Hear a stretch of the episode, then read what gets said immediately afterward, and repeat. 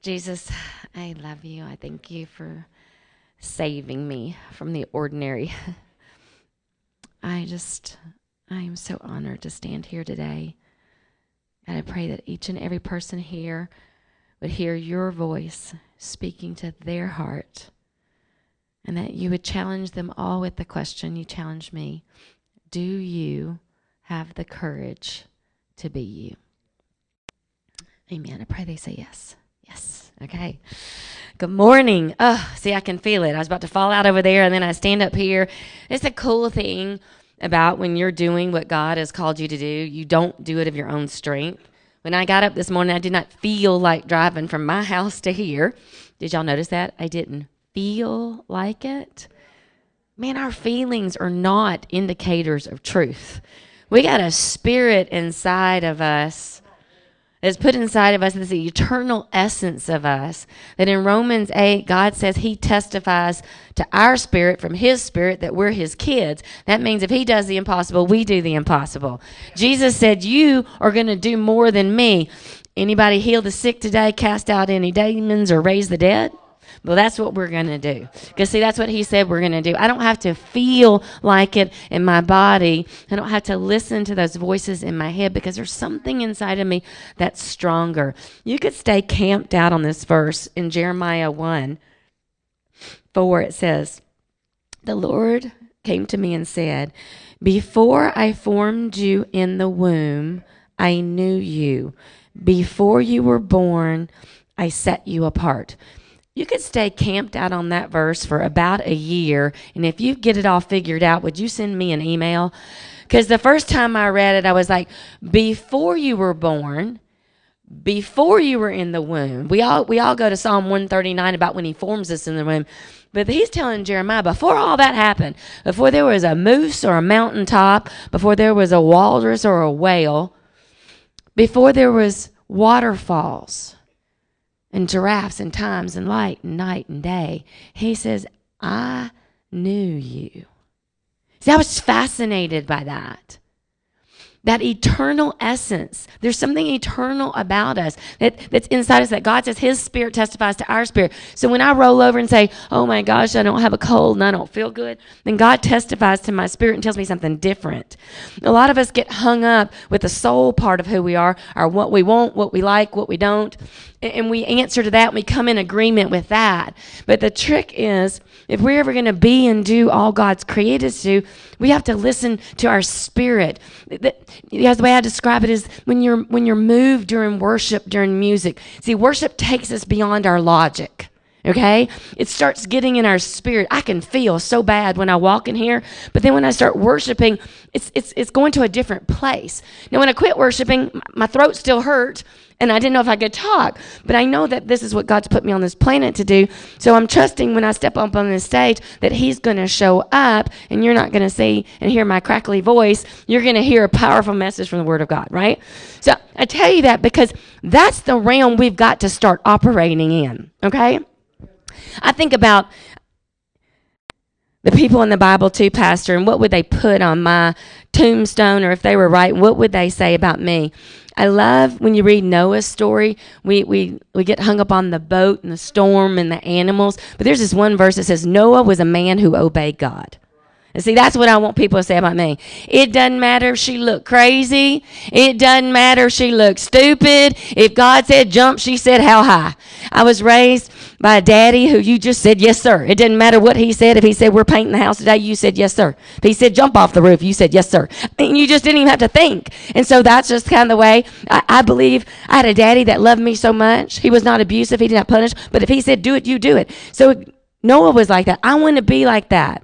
I, I want to have such trust in God for my well being that He loves me so madly that anything He asks me to do, I am willing to do. Noah, obey God. The other, the other person I love, what says about him, Abraham believed God. That's the other thing I want on my tombstone. Is Jenny believed God. I was raised in Jackson, Mississippi, and uh, um, a home with parents who loved me madly. I said, if I just took a breath, they cheered. Oh, look at her, and she cute? She breathed today. If I said I wanted to play tiddlywinks, my daddy was the coach of the tiddlywink team, and my mother was the, the homeroom mom of the tiddlywink team, and all my brothers and sisters had to watch me play tiddlywinks. I don't know what tiddlywinks were, but you get my gist, okay? It's just easy to believe in a good God when every day of your life somebody loves you madly. That's just not a big stretch, right? It's just, it's easy. I had no idea what grace meant I'd be like, you know, my brother, I hit my brother and I'm supposed to ask for forgiveness. I mean, it's just, I didn't suffer any trauma or any tragedy in my life short of those kinds of things. My, my daddy, even as a girl, told me I could do anything I wanted to do. So it's, it's always been very easy for me to have faith in God. I've never doubted or questioned believing in, in Him. But I, for most of my life, I didn't believe what His Word said for me, for my circumstances. I believed in him. And this became very apparent to me when I left Jackson, Mississippi. I was 32 years of age. And let me, I, if you're anybody from the South, oh, a few of you are grinning because you are like, oh man, she is sp- speaking the language, right? It's a unique place. Isn't that right? They call it the Bible Belt for a reason. I mean, I lived in the buckle, not on the belt. I mean, I lived in the buckle. What that meant to me, I never met a human being that did not go to church every single Sunday of their lives unless they were dying. Half dying, then you had funeral, right? So we all came to church no matter what. Okay? There's just one reason that you missed, really. Okay? I never, ever met anybody that did not say Jesus was their Savior. Okay? I wouldn't allow, if there were such people in our town, and we sure they were, I wasn't allowed to go to their house, spend the night, or associate with them. We called them heathens in the South. And then when you're talking bad about people in the South, ladies, am I right, gentlemen? We say, bless their heart. Just bless their heart. You're gossiping about him. He was drunk Saturday night, but bless his heart. His wife brought him to church on Sunday. It's a very unique way to live. It's a fabulous way to live. Um, Bless your heart. it's almost surreal. You speak the same language. Everything that you say, someone's agreeing with you. We know the language. We dress alike. We look alike. We talk alike. We raise our kids alike.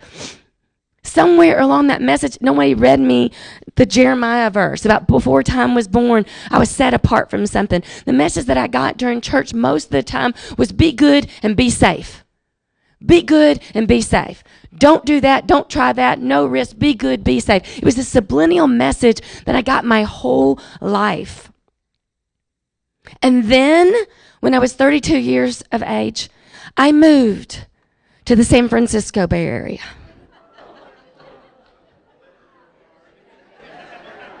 They did not speak my language.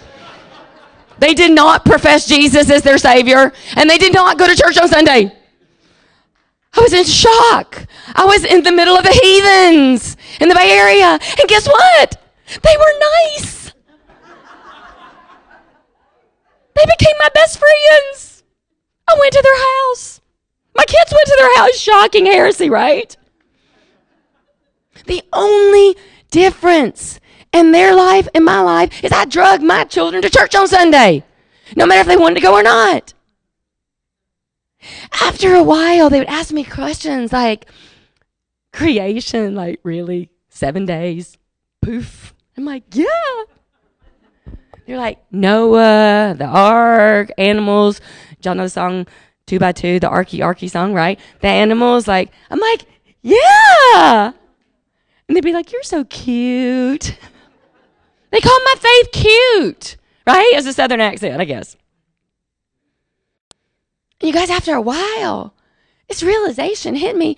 Me and my non Christian Bay Area friends, we were all working for the same thing. We wanted to pay our light bills. We wanted to send our kids to college. We wanted to be comfortable. We worked so hard to live in the right zip code in the right house and, and give our kids a better life than we have. There was no message. Nobody was saying to me, uh, do you have the courage to be you or do you want to walk on water or, or, you know, why isn't there a line of people at your door asking you how you do your life? Why isn't there a line of people coming to me when my husband is losing his business and going, "Oh my gosh, you do it different from us because you're so filled with peace and you're not worried and you're and you're you're not staying up all night or drinking too much or eating too much. You're just like calm. Like there was no line at my door. I looked like everybody else. I was freaking out over everything, the same things that my friends were freaking out that didn't believe in God."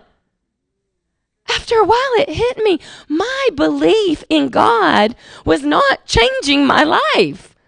My belief in God, except that I went to church on Sunday, I didn't look any different than they did.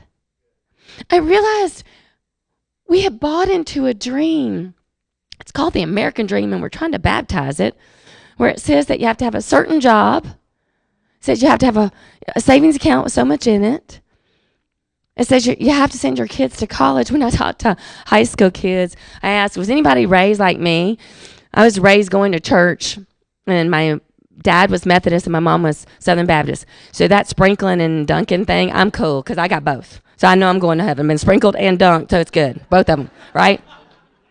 I tell my kids I don't care which one it is. I just need you to get one of them. So if you're if you die young and I'm at your casket, I know you're in heaven with Jesus, right? As parents, we want Christian parents want to get our kids saved. Check the box. Okay. Then I tell the kids, the next thing we want for you is we want you to get through high school without being a drug addict or pregnant if you're a girl. It is one of our greatest desires for you as a parent. We were we are good parents if we can get you to the other side without one of those two things happening, okay? As Christians now, just as Christians, right? And so then if we get you over those humps, we're feeling good about ourselves, we would love for you to go to a Christian college, but honestly, we just want you to go to any college. I mean, the Christian one is better, but even beneath that, we really just want you to get a job.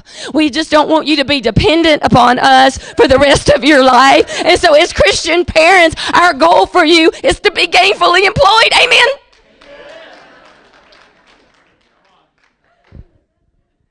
Where is that in here? Where is it? We're judged by it. We judge each other by it, whether we're good parents or, or good Christians. It's not in here. Jesus said, I didn't create you to play it safe. Where did you get that idea? I created you to be dangerous. I got a verse for you guys. This is one of my most fun ones. I see I'm getting my voice back now, and this fun. Acts 4 13. But when they saw the courage of Peter and John and realized they were unschooled and ordinary. Anybody in here unschooled? Anybody do not have a college degree? Me either. Join the bar. We're in the same club. Now, the rest of you people who have degrees, just think what the Lord can do with the smart people, right? I know. Unschooled and ordinary. I tell people all the time when you see somebody on stage, you start this fictitious bio thinking who I am so that you can dumb yourself down so you have an excuse not to do what God's called me to do. Wrong. Wrong. Anybody married in the room? Oh, that's so good. Anybody married to the first spouse that you started out with? Okay, about half the crowd went down. Me too. The divorce team. High five. Look, he still lets me up here. Shocking, right? Unbelievable. Anybody had an affair? Oh, nobody would raise their hand. Y'all were like, oh. I did. See, God's grace and His mercy are real. There is no reason that you can fathom in your mind sitting there today of why you cannot do what God has called you to do. Let me keep reading. You may be unschooled, you may be ordinary, you may be divorced, had an affair, you may have shame. It does not matter because when the people saw the courage of God's people, they were astonished. And when they when they looked at them, their takeaway was, ah, they've been with Jesus. Don't we want people to say that about us? I don't want to list my bio for y'all. I don't want to list my sins. I don't want to list my successes. But I would love for you to go, wow. When you leave here, she must spend some time with Jesus. Because, wow. Not she's a wow, but wow. And then, and then I want you all to want the same thing. That's it. But you guys, it comes from being with Jesus. There's no shortcut. There's no shortcut. Most of us wonder why are we here? Why are we on this planet? Those are in your 20s, you hadn't got there yet because you think you know, but you don't, but you'll figure that out later. It's okay. It happens to all of us, right? But somewhere around your 30s and 40s and 50s, you start going, why am I here? Am I just taking up space? right? Why am I breathing? Does anybody really even care? Does it matter? I started asking those same questions around my 40th birthday. And I asked him to God because I believed in my whole life. But when I got there in the Bay Area and I started noticing that everybody's life looked like mine and I believed in God and they didn't, that messed me up. I had to go buy a Bible because I didn't own one because when you grow up in the South, you're at church seven days a week. And if your mother's like mine, who speaks King James, there doesn't matter what question you ask my mother, she will answer in a Bible verse in King James. I, I dare you. Send me an email, we'll ask her, but I promise you I know the woman after 74 years.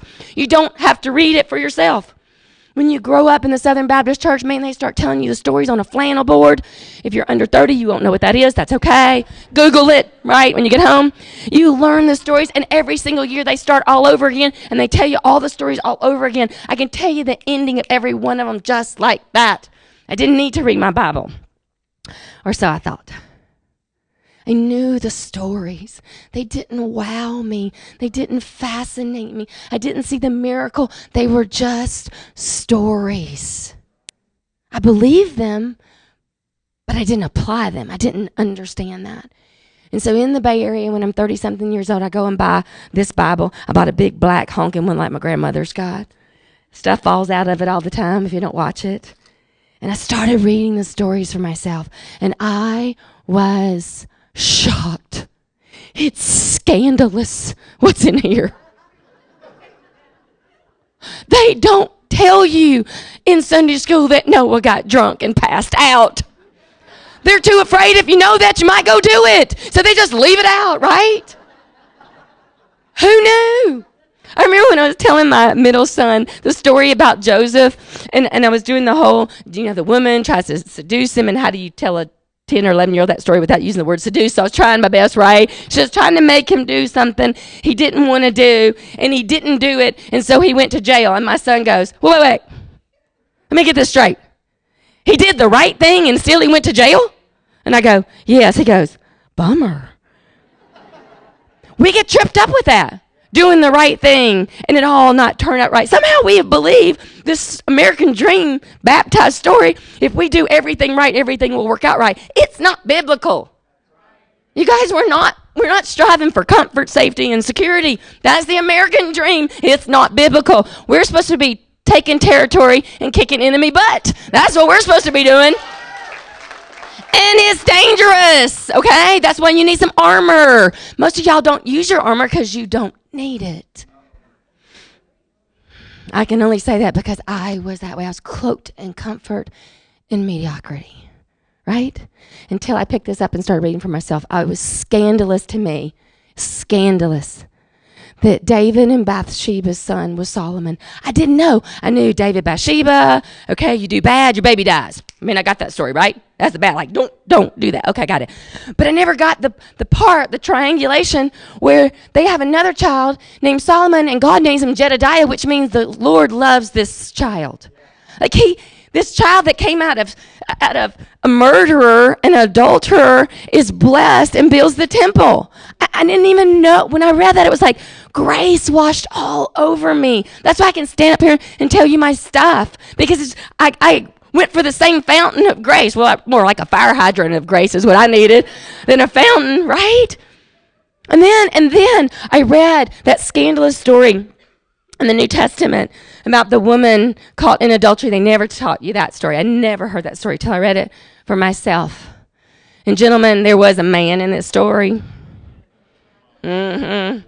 He was part of the plot to trip up Jesus, I believe, because it said when both people in the Old Testament commit adultery, they both die but they just happened to bring the woman in. Just you guys imagine this with me right now. Everybody's sitting on a secret. There's things I've done I really don't like to tell everybody. So I told y'all some things. You're like, she's got more. Oh yes. So anyway, we just don't like that. But what if, what if, what if yesterday you were caught red-handed doing the thing that you're so ashamed of. And the, and the pastor and the elders caught you and they drug you here in the middle of the church. Now, I believe this woman probably wasn't let get her clothes on. I probably she's probably wrapped up in a sheet. They're probably trying to humiliate her as much as possible. And they dumped you right here in the middle. And they're screaming, Pastor, caught red handed. Caught red handed. You're supposed to die. I mean, can you imagine that kind of shame? You know she was looking at the ground because when you're filled with shame, you do not look people in the eye, do you? You don't. When our kids get in trouble, they look at the ground, they look at their shoes, right? That's why I feel like this woman, I never heard this story before.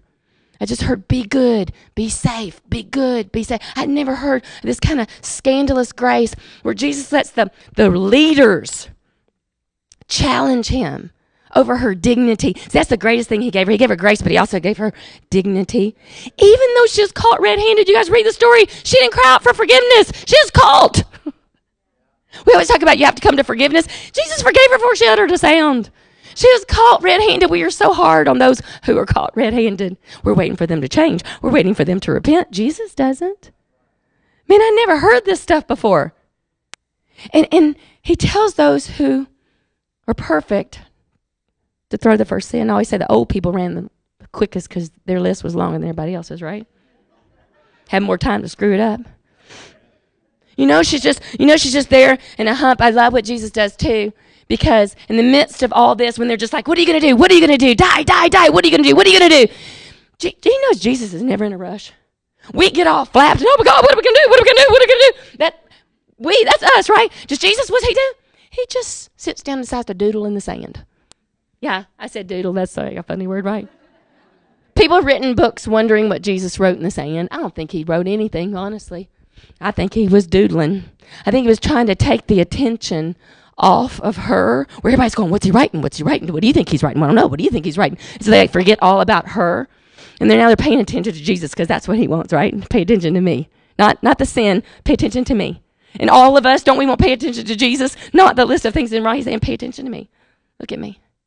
And they all scatter they all scatter. And I believe he walks over to her and I believe he has to lift her up because just like our little kids, don't we? We have to lift their chin up because they're looking at their, their feet, right? We lift their chin up and say, Look at me. We want our kids to look at us in the eye, right? And we tell them, I love you. Tears coming down their face. I'm sorry, Daddy. I'm sorry, Mom. I believe that woman's that tears are pouring down her face. As Jesus looks at her and he goes, Where are your accusers? See, our accusers are in our head. You suck you did this, you did this. We wake up every morning with them, right? Right? I know I just said suck in church. I know. Sorry. It may get worse. I work with highly traumatized teenage girls and law enforcement. Yeah. We're accusers usually are in our head, right? We got some on the outside, but most of them are accusers. Jesus saying, Look at me, look at me, look at me. Up here, look up, look up. Shame looks down. Jesus has to look up, and then what does he say? Stop it. Stop. We tell our kids, don't put your hand on the hot stove. Right? Do we beat them for putting their hand on the hot stove? No.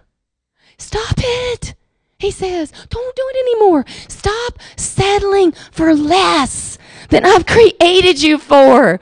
You are the daughter of the king, the son of the king, a mighty warrior, a princess. Quit playing in the mud. Quit, come up here with me. Be who I created you to be. Do you have the courage to be you? Because see, before time again, I imagined you. Before there was anything on this planet. See, I thought about you. And I knew in this day, in this time, in this church, in this neighborhood, I was going to need a you.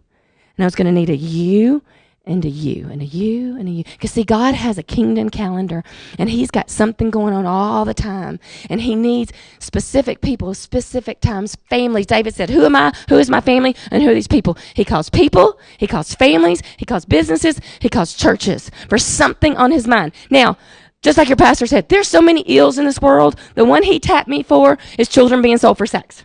I have no experience. I have no college degree. I'm not a mental health professional, and I've never been abused. That is not very qualified to work with this population, right? You know, God told me they need a mom and they need wholeness, and you're both. They didn't need another hurt and broken person dumping their hurt and brokenness on them. They needed to see what wholeness looked like because that's what God has put inside of us all. And He says, I can make you all whole. And people tell me all the time, especially Christians, your girls will never be healed and your girls will never be whole because most people in the church aren't healed and whole. And so if you're not, you don't think my girls can be. God says He can do it all. He can make all things new and He can make it as if it's never happened. Is it hard work? Yes. Is it one prayer? No. I have not seen one prayer that works. Am I still in debt? Yes. And do I own a home? No, I rent. Oh, God forbid. Um, right. Did God say we'll all own homes? No. I'm sorry for those of you who thought it was in there. Um, my children are having to pay for their own college education and they have a bunch of student loans. Is it in here? We're taking on things that God's not asked us to take on, and we're failing at them because we weren't supposed to take them on. See, the trick is God wants you to be the person He created you to be so then He can do through you. That, that verse I read you guys when it said they noticed their courage, when you pull out your Strongs and you look at the Greek, it wasn't their courage. The word is boldness. It's very fascinating to me. When you study the Old Testament, the word courage is used over and over and over and over again. I mean, a lot. Take courage, take courage, take courage. Courage is barely used in the New Testament. Why? The Holy Spirit. Let me tell you what happens. When you get filled up with the Holy Spirit and you start taking steps of faith, you're not scared anymore, you're bold. In the Old Testament, they had to do it scared all the time. Please understand, every time God shows me something new to do, I'm like, you gotta be kidding. But I get less and less scared because I'm becoming more and more bold. When we get bold, we get dangerous. But you have to start off doing it scared. You have to practice with God. He doesn't make the first step, you guys. If you're laying in your couch with your remote control and you're praying big prayers for God, but you're not getting off your butt, I'm telling you, not much is going to happen. Okay? You got to move. He is looking for people who have faith. I had to pick the phone up. I had to call. I had to email. I had to tell people. God told me I'm building a home for children rescued from sex trafficking. People thought I was crazy. Okay. He told me to make an offer on a 52 acre piece of property that cost a million dollars and we had $5,000 in the bank. You don't do that unless God tells you to. And then you find a realtor crazy enough to write the offer.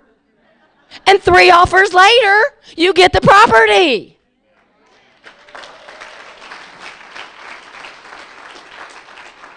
You're going to have to be willing to look a little crazy. I believe in the New Testament at 9 o'clock in the morning, they thought the disciples were all drunk. I've been accused of the same thing. We're going to have to get a little crazy, a little courageous. You guys, there are people praying prayers right now, waiting on God, and He is waiting on you. Meet my daughter, Elizabeth Williamson. You guys, quitting is not an option. I have come to believe that in the world of faith, winning means not quitting. I, I, I, wish every day I could wake up and tell you that God zaps every situation I'm in and miraculously makes it work. I, I'm just telling you, some days it's just blood, sweat, and tears of hard work. I've watched Liz, whose biological parents sold her when she was six years old. Yes, six years old. Her biological parents. She was sold until she was 23 years old. I've prayed more prayers over this child, and she's prayed more for herself, and it is not poof. It is a journey. She wakes up every day choosing to believe, not feeling like it, choosing to believe that God says she's going to have total and complete healing. In the meantime, while she's waiting for that, she gets out of bed every day and does the thing that God puts in front of her. We've got to move. Courage, compassion, they're words of action. We have got to move. When you hear Liz's story and she has a word from me from the Lord, you have no excuse. You have no excuse. If God can do it for her, He can do it for you.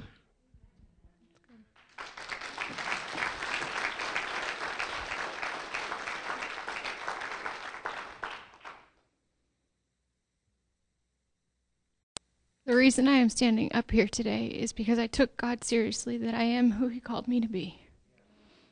That said, my mom told you a piece of my story, a bit of my story. It's not who I am. I don't really care. And I can say that with confidence that I do not care about my past. I care very much about my present and I care very much about my future. There's a verse, it's in Isaiah, don't quote me on that one, but you know. And it says that he's going to make my darkness like the noonday, and that He is going to help me forget. I promise you that I do not think about my past every day. I do not have a reason to call that into this reality. That's my responsibility. My mama cannot police what goes through my mind. Only me. I could rehash everything that has ever been done to me because I have a right to, I suppose, because it's in my mind and it's in my heart. However, I will not be a victim. I will not. I refuse to. I hate when people introduce me as a victim. Because I'm not. I have a story, yes, I do. But the story that I live out now is that I choose to get out of bed. I choose to believe that God is and was and always will be in control.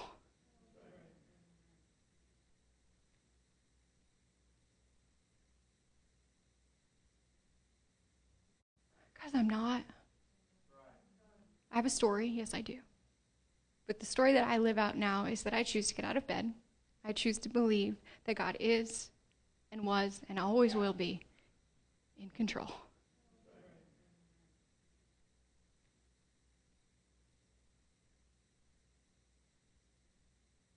But when I moved here, I didn't talk and I didn't look people in the eye because I was deeply and utterly ashamed.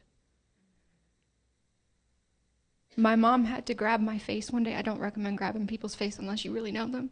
Don't do it. She grabbed my face and she forced me to look in her eyes. And she gave me permission to speak. That's four and a half years ago. I don't know that I've shut up since. So, oops. But I hid away with the Lord and I made my healing my full time job. Because my mother could not answer for me the hard questions. I could not look at her and could not put it on her of saying, Why did this happen to me? Because she could give me an I don't know. The only one who could answer my question was God. And I took him to task on that one. And what I can tell you now, standing up here, is that it was absolutely and utterly and completely worth it for me to be sold. And that is a big, weighty statement, and you're going to have to wrestle that one out one for a second. Do you know why it's worth it to me?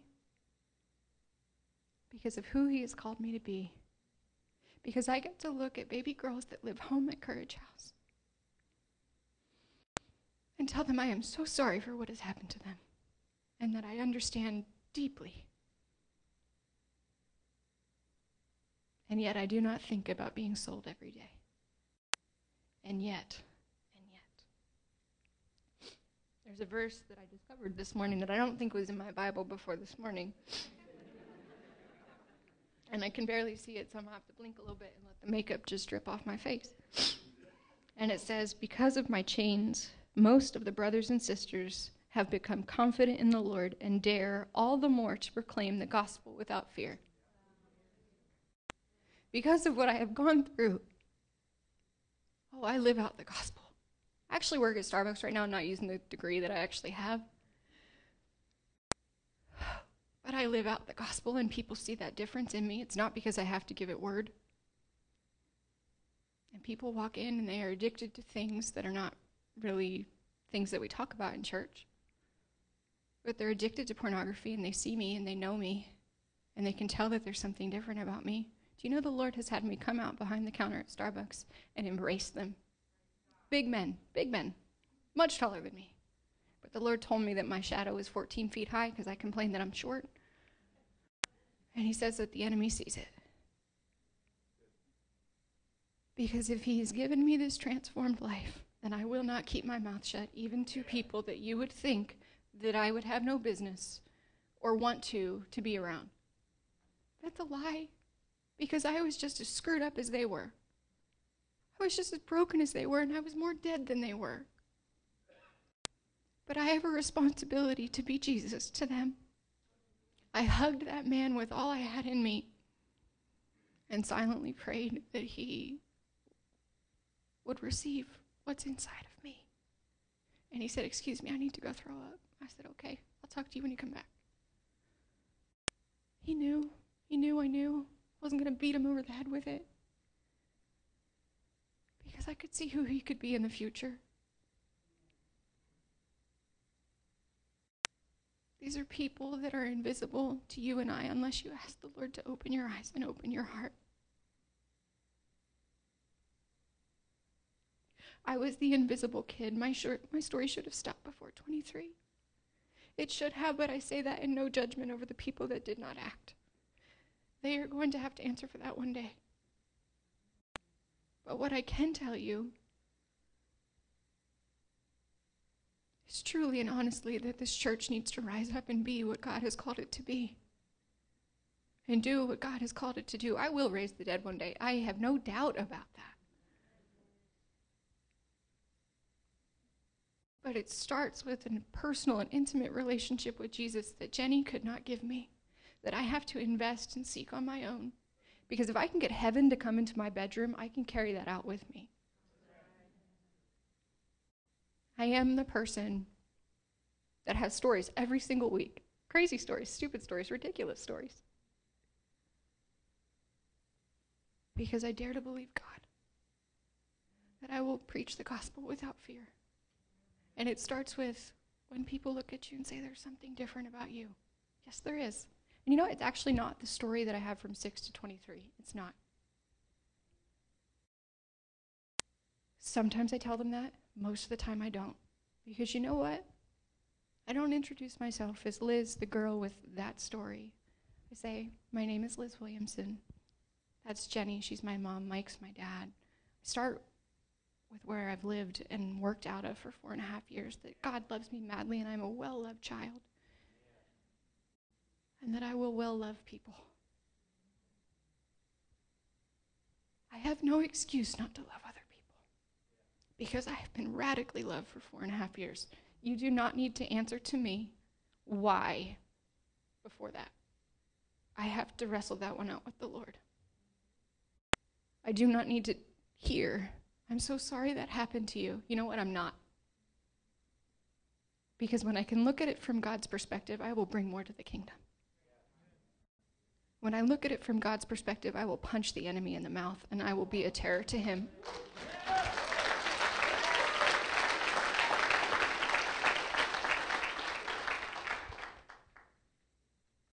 I dare you, church, to become who he says that you are. And no one else can do that work for you you would want to, you would wish to, you would long to. Jenny would long to take some of this from me because she loves me. No.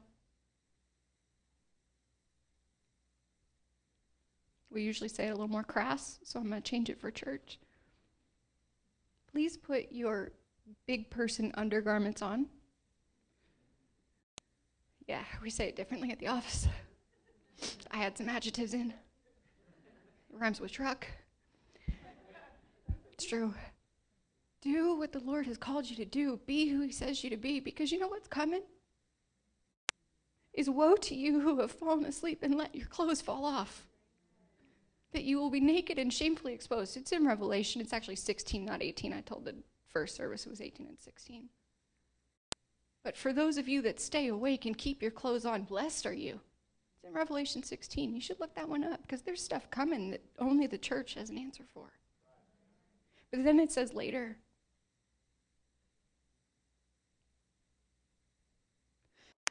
those that the Lord has called are by his side for that battle. I long for nothing more than to be by his side in that battle. I will behead me some enemy. I am really good with that. So thank you, church, for having us here today. It is a privilege to tell you what Jesus has done in my life. But the reason it's a privilege